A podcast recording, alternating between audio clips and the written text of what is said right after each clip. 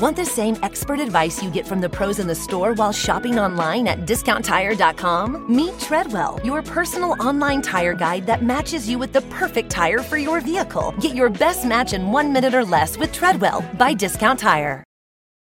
For 25 years, nothing has tasted better after a hard day's work than a Mike's Hard Lemonade. It's because since day one, Mike's has been making lemonade the hard way. We use three kinds of lemons, all handpicked from family farms, then blended to perfection in cold press to create the epic hard lemonade you know and love. Mike's Hard Lemonade. Hard days deserve a hard lemonade. Mike's is hard, so is prison. Don't drive drunk. Premium all beverage with flavors. All registered trademarks used under license by Mike's Hard Lemonade Company, Chicago, Illinois.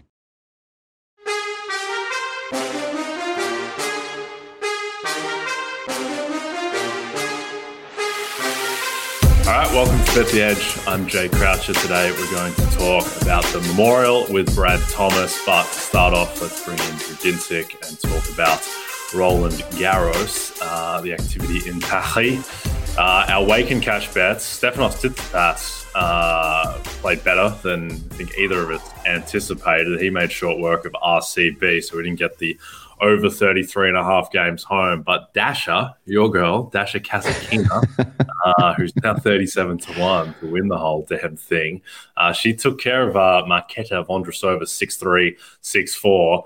She does make hard work of it, Kasatkina. Uh, her serve is uh, is not the most fun to cheer for, but uh, but she got it done. What did you make of the games this morning? Yeah, Casa, yeah, it's uh, it wasn't so much a waking cash for me as it was a wake and survey the damage. Um, there were some there were some tough ones on uh, my card this morning. Uh, journeyman Sebastian Ofner taking Seb Korda out in straight sets. Did not see that coming. Uh, and then uh, yeah, on the women's side, uh, I thought there was a realistic chance Ostapenko was going to make a run in this tournament. She is now out. Uh, Elise Mertens played pretty darn well. Uh, Svitolina avoided the upset. Um, Samsonova just an absolute bizarre collapse against uh, Pavlyuchenkova.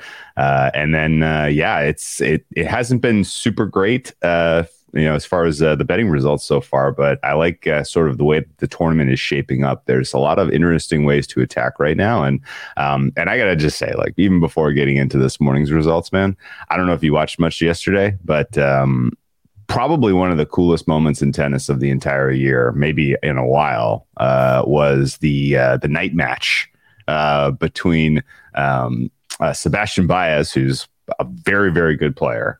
You know, you know, very good player takes on Gael Monfils, who we just haven't seen much of. And Monfils, you know, in the fifth set, cramping down 4-0, manages to fight his way back to win 7-5 one of the cooler moments just based on the crowd getting behind him and the you know how much it meant to him because this is probably his last run here. I mean if not his last run the last run where he's realistically winning matches here. And you know this wouldn't have happened a few years ago because they didn't have lights on Philippe Chatrier J. They made them stop playing when it was dark at 9:30 or 10 or whatever, uh, and they finally have lights, so we got to see some primetime tennis, and the crowd really helped Monfils get across the line, which was which was cool because anyone who's been watching tennis for more than a few years, Gael Monfils has a special place in your heart because he's the most entertaining tennis player on tour. He's he just an incredible showman, incredible shot making, uh, and uh, that was quite cool seeing him win from uh, the comeback against Baez yesterday.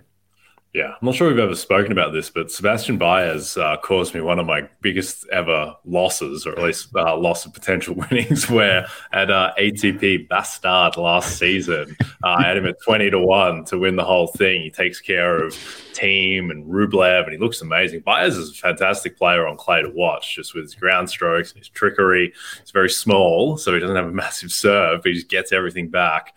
And then he jumps minus 250 in the final against uh, uh, Francisco Cerundolo, I want to say. yeah. Yeah. And uh, Baez uh, is in control of the first set that has like seven set points on Cerundolo's serve, blows it, blows the tiebreak, and then just falls to pieces. And uh, yes. the 21 goes up in flame, never had anything the other side. So thanks for that one, Sebastian. Glad you uh, yesterday was, uh, you know, t- it was, uh, what do you call it? The deja vu all over again, Jay. Yeah. Uh, he yeah. minus eight. He was minus eight hundred, breaking uh, Gael for five four lead in the fifth set, uh, and then uh, lost seven five. Yeah. he's got a Baez has got a little bit of the Boston Celtics uh, in his game with a close lead. Feels like he turns everyone into Jimmy Butler down the stretch. Uh, but I digress. Uh, before we bring in Brad, anything in the outright market um, after the first results? It's interesting. Obviously, Daniil Medvedev goes down uh, in stunning fashion. He really could have lost that in straight sets. Ends yeah. up losing in five. Uh, and then on the women's side, Krejcikova goes down, which makes the draw a little bit easier for Iga. But I think the big thing from yesterday was that well, the past couple of days is Iga doesn't look great. Uh, Rybakina doesn't look great. Sabalenka looks great. Ons Jabeur looks great. Um, but what do you think of the outright at the moment? Yeah, I think uh, Q. So you know, Iga's price got a lot shorter for Q1 and for the uh, you know for the championship, and that makes sense because Q1, which was all like it was a who's who of this is going to be a very difficult uh, for her to get out of this corner quarter. Well, now all of a sudden, like it's looking pretty soft. She may ultimately have to play play a Mira Andreeva, who might be one of the up and coming future world number one on the women's side. Like that she has that level of ceiling. Uh, uh, other than that uh, you know a lot of her other competition in the quarter has gone out. Uh, q2 looks looks definitely bet against the favorite in that, in my opinion, and we'll get to that in a moment because I think uh, Rybakina is in for a little bit of a test tomorrow morning, um, and that should open the door for our girl Ons Jabeur. Uh, she looked physically fit. She looked very very sharp in her opening match. It was not an easy match at all. Like that was a, um, you know, that was a tough draw for her to get that in round one, considering how little she's played. The Bronzetti coming off of a title, uh, could not produce any winners. John Jabeur was amazing. Uh, and so, yeah, she's absolutely live to win Q2. Um, if something happens to Iga, either via injury or just a general insane upset, then Ons Jabeur could be your top half representative in the final against the likes of Sabalenka. Um, best tennis I've seen so far in this tournament has been Sabalenka still. Um, and I think she realistically would be the only bet to make in the futures market if you're just going to take one shot because she's still in the plus 400, plus 500 range, which you know, should probably be closer to 250. Um, and, you know, I think, again, it's not incredible to think that this could still come down to Iga versus Sabalenka in the final. Um, but uh, yeah, it, the Ons Jabeur is worth considering at this price.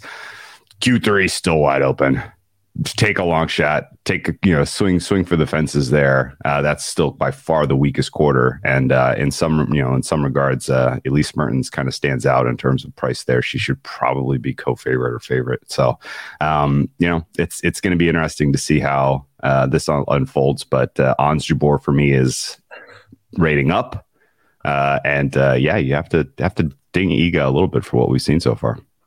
Yeah, deja vu all over again, uh, as they say, writing with Oliver. Uh, need to, uh, yeah, I, it's a th- there's a thing that uh, like if she wins a Grand Slam, I just I need to be on Ons Jabeur for that to, uh, to avenge uh, both Wimbledon and the U.S. Open last year. It's the, the two irrational things that I have are needing to be on Ons Jabeur at a Grand Slam uh, if she's anything resembling value, because I need to right that wrong, and then also if Jonathan Taylor is ever going to win Offensive Player of the Year after uh, my seventy to one went down in 2021, which uh, clearly I'm very over uh, and have progressed past. Uh, what about the men's side, uh, where Medvedev going down opens it up a little bit? Uh, Alcaraz uh, is handling his business at the moment uh, as we speak, and he's still plus 140.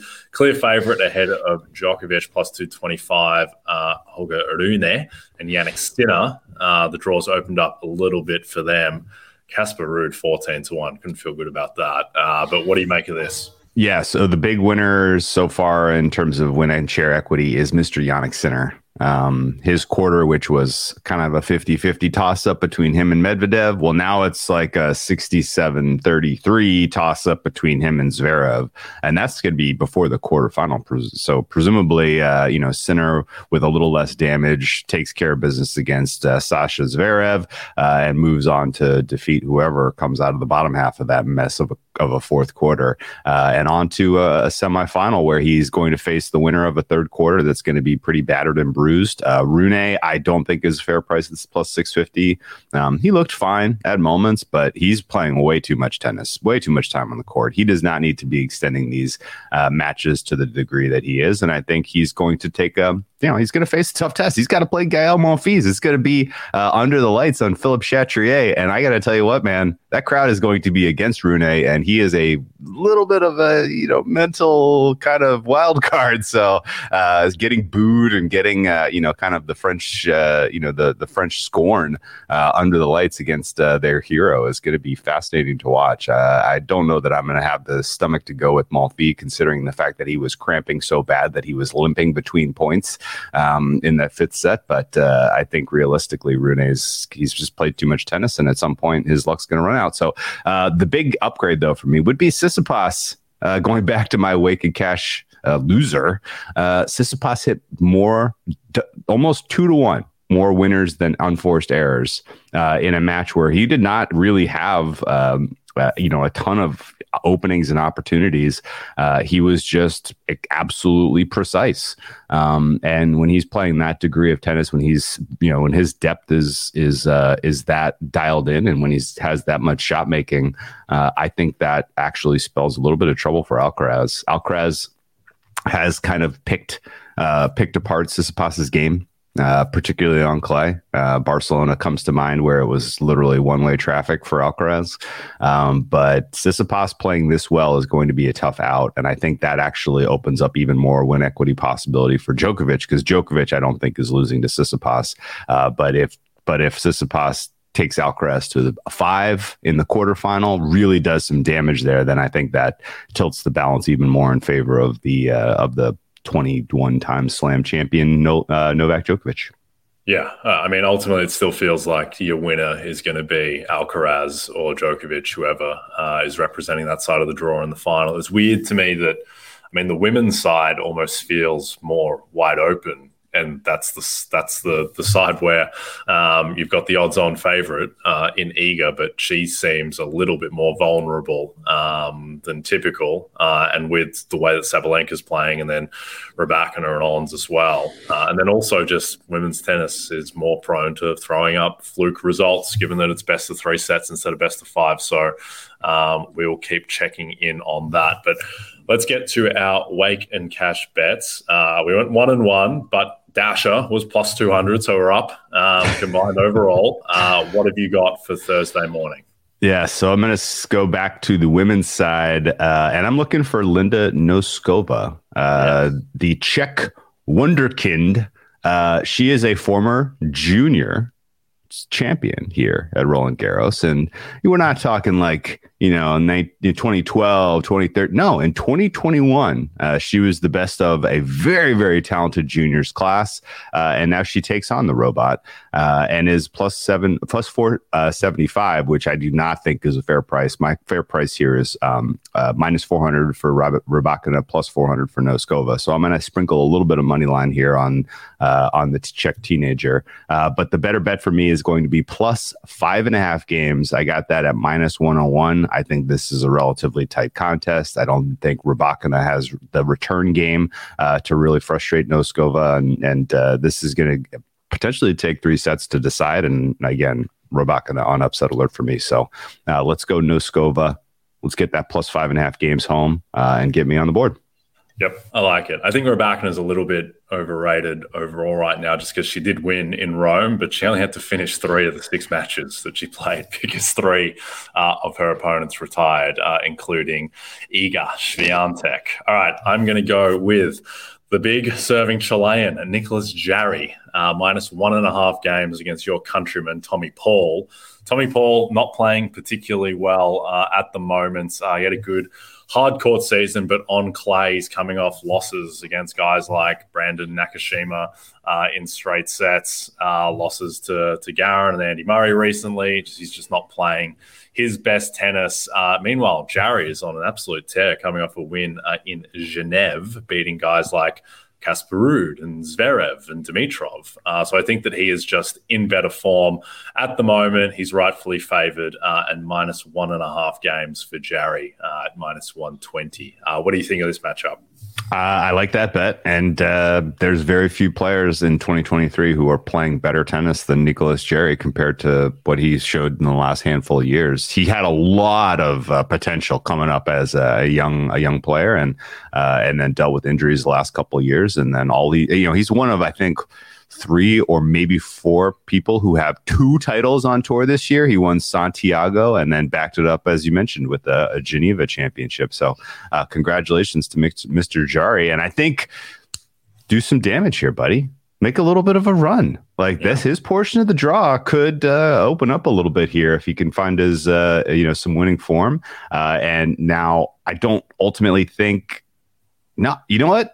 I think he wins this match. He's going to the quarterfinals. I really do. I think he's like the it. highest rated player that I have uh, on the bottom half of uh, Q3. Um, and that's just because I, I, have an especially significant downgrade on uh, Casper uh, Ruud. So, yeah, if Jarry takes care of business here, I think he's, uh, he's, he's, he's looking at week two.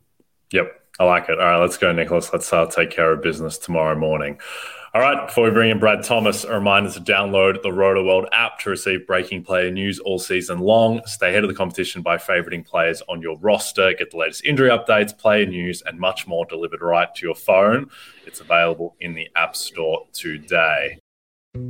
Dietz and Watson's been making meats and cheeses the right way since forever. What's that mean? It means never cutting corners, ever. It means cooking, not processing. It means our Virginia brand ham that's cooked to perfection, then twice baked to layer the flavors. It takes more time, but you can taste the difference.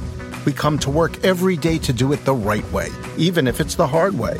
Because if it's not right for us, it's not right for you. Dietz and Watson, it's a family thing since 1939. For 25 years, Mike's has been making lemonade the hard way.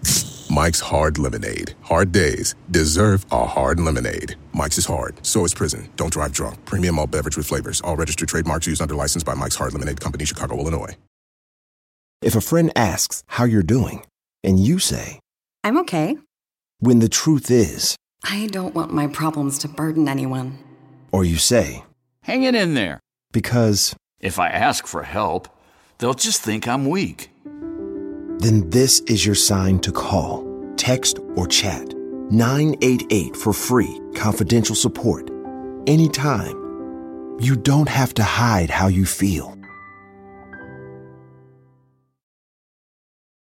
All right, from the red clay of Roland Garros to the lush green of Muirfield Village Golf Club, bring in Brad Thomas to handicap the Memorial. Thanks for joining us, Brad. Uh, what should we know about this course and this tournament uh, as we look to bet it? Yeah, it's another designated event. Uh, Jack Nicklaus's course, Muirfield. It's another very difficult course, par 72, uh, 7,500 yards. It's a tree lined parkland course. So basically, you're going to think about guys who are really accurate off the tee.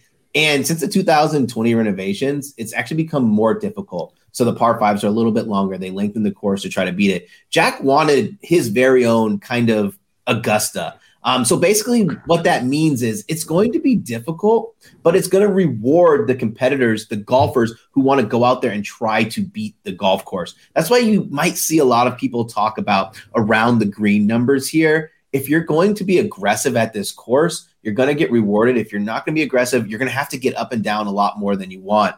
Um, it's going to be just like the last two courses that we played, Oak Hill and Colonial, with that very penal rough. The rough here is going to be, I, I, I uh, say it's more like Colonial with grabby rough, where it's going to grab your club on those long irons. So you're going to want to hit fairways. But what's interesting to note is the fairways here are actually wider. So you're not necessarily looking for driving accuracy as a metric. You're actually looking for the good drives gained. Uh, the difference between the two, driving accuracy just talks about the percentage that you hit fairways. Good drives gains talked about how many fairways you hit or how narrowly you miss the fairways. So basically, if you miss the fairway by a yard, you're not going to be as punished as if you miss the fairway by four yards. That difference in rough length in the first cut in, in the four inch rough is going to be enough to, to actually bring bogey into play. Uh, but this is going to be a fun tournament. The field is stacked, and there are a lot of guys who play really well here. That's fascinating. And I got to tell you, looking at sort of the recent winners, um, these are no, you know, these are these are the world elite. Uh, two from Patrick Cantlay in 2021 and 2019. Jon Rahm, of course, took home 2020's uh, uh, you know uh, version of the event. Uh, Bryson Bryson DeChambeau back in 2018 when he was you know realistically threatening for majors, and of course Billy Horschel last year, uh, bringing home the biggest prize of them all uh, in 2022 as they elevated the event in terms of prize money. Um, so I guess what I'm getting at here is if the favorites are in general coming through here at the Memorial, uh, should we? Is it worth looking past Scheffler and Rahm, or is six to one and plus 750 a little bit too rich for? uh, getting involved? You know, difficult courses, I'm always about playing the chalk. Um, I didn't go super chalk on this one because I think we can beat Rahm, but it makes sense why Rahm is so good here. Uh, a comp course that I had for Muirfield was Torrey Pines, a little Torrey mm-hmm. Pines mixed with a little Bay Hill, and this might sound crazy, um, mixed with a little bit of the course played out in uh, Phoenix at the Phoenix Open uh, TPC course out there because while it's not the thick rough, you don't want to be playing from the desert. And the score, the, the scoring and the, the ask of ball striking is very similar. Well, who is the king of Torrey Pines? That's Jon Rahm. But one difference that I noticed in Jon Rahm as we continue to watch his game evolve, he's lost strokes off the tee a couple times. He's ranked right now 52nd stroke in, in strokes gained off the tee in his last 36 rounds. So if there's any like small little uh like thing I can say bad about Jon Rahm's game and why we can fade him, it's that. But we have to keep in mind that there's a reason that Jon Rahm, Scottie Scheffler, Scottie number one in the world, Jon Rahm number two in the world. There's a reason why. Scottie Scheffler is absolutely killing it. Scottie Scheffler has had the most uh, strokes gained tee to green in every event. In his last 15 events, he's won two of those. If his putter is even remotely hot, he's going to win this event. Jon Rahm, uh, outside of his blemish, his 50 plates finish at the PGA Championship, has been unbeatable but I do think there's a chance to beat these guys. And it could be the pricing. But if you want to ask me realistically, if I want to go and, and take Patrick Cantlay at 11 to 1, 10 to 1, I can't do it. Um, it, it's just really difficult when if you take a Jon Rahm at at seven and a half, right, and you you talk about his win equity, and this is no disrespect to, to Patrick Cantlay because Patrick Cantlay feels like he wins the BMW every year, feels like he wins a tour championship every year, and then he always scatters one in. That's three tournaments a year. That's very good win equity. You're talking about a guy like Jon Rahm who's winning consistently. He has a higher win equity. You take a, a boost and put it on Jon Rahm, you get odds closer to what? Nine and a half to one. What's the difference between nine and a half to one and 10 to one on a guy who has higher win equity? So I, I just can't get behind Patrick Cantlay. I did pay Cantlay in some creative ways. Um, I don't always recommend finding parlay legs, but I put them on my Twitter all the time. Uh, so right now we're sitting with Patrick Cantlay at uh, what? I think it was 22 to 1. That's a price I, I'm very down to play. I like it. All right. Well, we talked about some of the big names in Rahm, Scheffler, and Cantlay. Anyone further down the board, Brad, that you like uh, with a bit of value? Yeah, I'm not going to go too much further down. I'm going to go with Viktor Hovland. Um, yep. At this time last year, actually about two weeks this time last year, so before the PGA Championship, there was one thing that kept being said about one golfer who went on to win the PGA Championship. That's Justin Thomas. Is he's the best iron player in the world right now. All he does is consistently play well. He's not getting the wins, but he's consistently top 10, top five, top like solo second, T second. Who's another guy that we're saying that about now? Viktor Hovland. We're saying he's the best iron player in the world. And what's even more remarkable is this dude has been absolutely killing it at some of the most difficult courses Bay Hill, TPC Sawgrass, Augusta National, Oak Hill Colonial, all great results. Uh, you might want to worry about his scrambling percentage, right? And, and that's a knock that we say about Viktor Hovland often, but sometimes I think we overblow it. And why I say that is if a golfer, if a golf course is statistically saying 44% scrambling percentage, which is the scrambling percentage here, that just means everyone else is going to come down a little bit. Like the winners here had like a 58% scrambling percentage. So if Viktor Hovland, who has a 42% scrambling percentage, can somehow get to that 50% mark, he's going to have a chance to win. And one last thing on Hovland, like if your guy is, is having to scramble 25 times in a tournament, he's not winning anyway. I don't care how many times he gets up and down. You want a guy who's scrambling like 13 to 16 times. That's what the winning scrambling number is going to be. Yep, that makes sense to me. All right, Drew, anything else that you like? Any other angles um, that you're looking at in this tournament? Man, I've been so dialed on the French Open. I was just looking to pick Brad's brain, to be honest with you. But uh, I think really, really and truly, a very sound point you're making on Hovland. And, uh, you know, I was looking, I was shopping his top 20 prices. I'm seeing it a little bit in the minus, uh, minus odds here, minus 135 probably got to pass on that. But uh, uh, yeah, he's definitely uh, you know playing well enough right now to be given due consideration. Um, and uh, yeah, I mean, you know, there's got to be another kind of other longer price in your book. What else you got? Yeah, I have two. Um, and one I'm going to go and I'm not going to talk about too long, but it's Corey Conners. Uh, If we ah. think about Corey Conners, the thing that's so great about him is he's such a great ball striker, right? He gains a ton of strokes on approach. When Patrick Cantlay won this event, he had missed four straight cuts. And then the week before, he finished T23. Uh, well, two weeks before, he finished T23 at the PGA Championship and then went on to win the Memorial. But what was so funny about what Patrick Cantlay did in that run was, it, what was it, five straight events? He had lost strokes on approach heading up to the PGA, and he went uh, he went out and gained plus seven point nine strokes on approach at the PGA, and then went on to win this tournament. Right now, we look at at Corey Conners. Corey Conners had struggled earlier in the season, ended up winning Valero, and then he was leading at the PGA and then had a catastrophic meltdown. Honestly, if you have a catastrophic meltdown at a major championship, I don't care because he's going to gain strokes on approach. He's going to gain strokes on, on the tee. And the last guy I'm going to give you, Hideki Matsuyama. I actually opened this poll up. I had three golfers that I really liked, and JT, Jordan Spieth, and Hideki Matsuyama. I opened the poll up on Twitter, who should I bet? But I needed to know reasons why. And the reasons why is because he's had success here. He's a guy whose price is absolutely elevated. He's over 40 to 1, 45 to 1. I think I locked him at 48 to 1 versus a 30 and a 35. And he's another great ball striker who plays difficult courses very well. Yep. I like it. All right, Brad. Well, thank you so much for joining us. Uh, everyone can follow Brad on Twitter at Mr. Brad Thomas. What else are you working on this week, Brad? Yeah, so we're going to uh, finish up the Memorial breakdown. I'll have some top 20 plays. They're not going to be super juicy like last week, even though we cashed them all, but the small bet. And we're going to start breaking down the new teams in the Premier League. Talk about Luton Town. How exciting! Luton Town chat. Nothing better. Wow. I think they're minus 250 to get relegated. very, uh, very grim, but hopefully they can uh, stick around. All right, Brad, thanks so much for your time. We'll uh, speak to you soon. Have a good one, guys. Cheers. All right. Just a reminder, Drew, Sunday morning means MLB lead off. Watch exclusive live games all season long on Peacock. This week, check out an NL Central battle between the Cardinals and the Pirates in Pittsburgh. Both teams stunningly live for that division. Catch the action live this Sunday at 11 a.m. Eastern. All right, Drew, before we close out, anything else that's on your card? Anything else that's on your mind?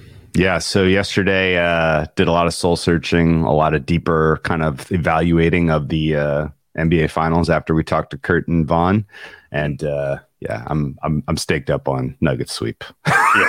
it's uh, it's uh, it's not looking good for the Heat. I don't really know how to say it, but uh, they're the this particular kind of degree to which I think they're drawing dead in Game One. I only think you can really capture value by getting Nuggets down pre-series.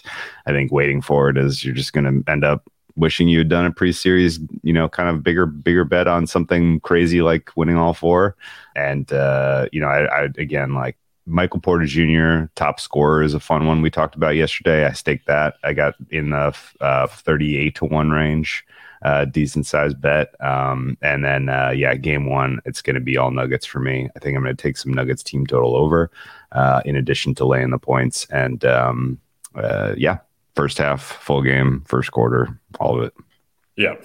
Unfortunately, I need the Heat uh, in this series because uh, pretty much all my Nuggets equity was uh, to win the West because I figured that they would be a dog on average in the finals, given they didn't have home court against Milwaukee, Boston, or Philly. And obviously, only one of those three teams was ever going to come out of the East. Uh, but here we are. And uh, I've got my Heat, uh, I think 20 to 1, 26 to 1, that type of range when they were beating the Knicks. Weirdly, I felt better about the Heat before they won the Boston series, which doesn't sound like it makes sense, but I just felt that there was maybe a bit more variance to the team before the Boston series. And then the Boston series just kind of confirmed the idea that they are a very solid, very respectable, probably like it, you know, the caliber of team that they were last season when they won what 53 games and were a one seed, but were also you know three and a half point dogs in Game Seven at home to Boston. Mm-hmm. That's that's the team that they are, and I think that the Nuggets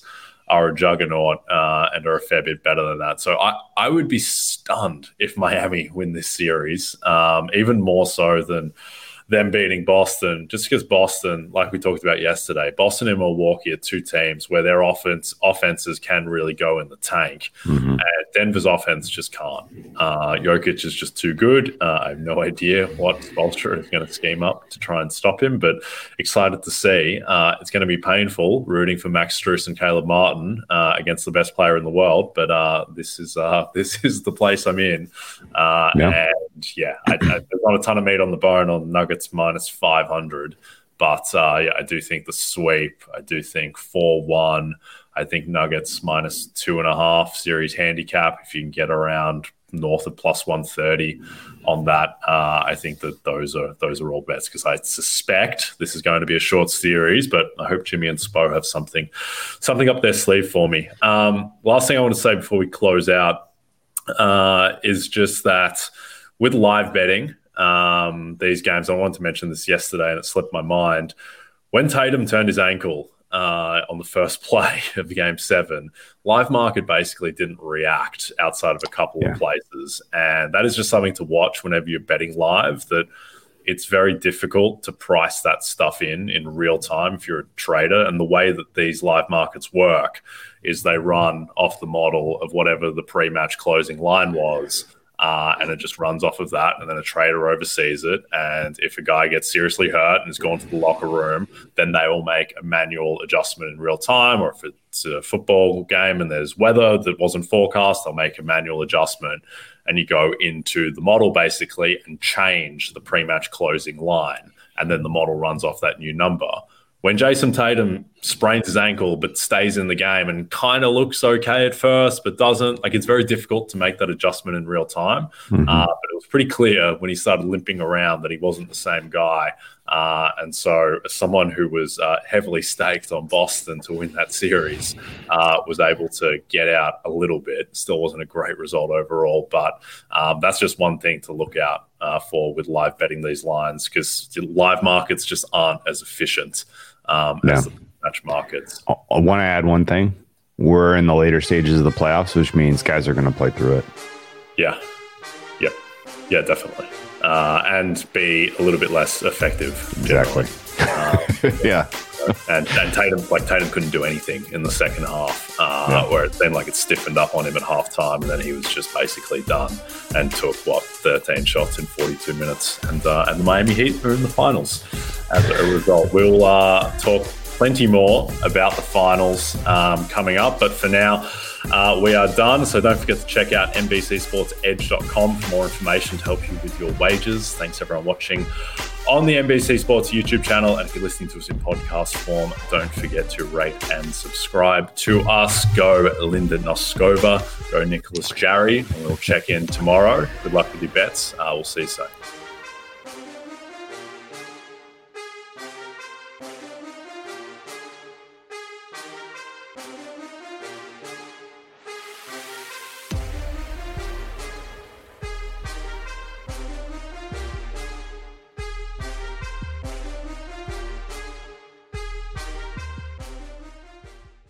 How about Captain Crunch's Crunch Berries with breakfast? Whoa, Dad, we're on Crunch Island. He's Jean Foot. and he stole our crunch. Quick, the zip line. He's getting away. Throw our last Crunch Berry. No! No one steals my Crunch Berries. I think you mean my Crunch Berries. Choose your own Crunch venture with Cap'n Crunch.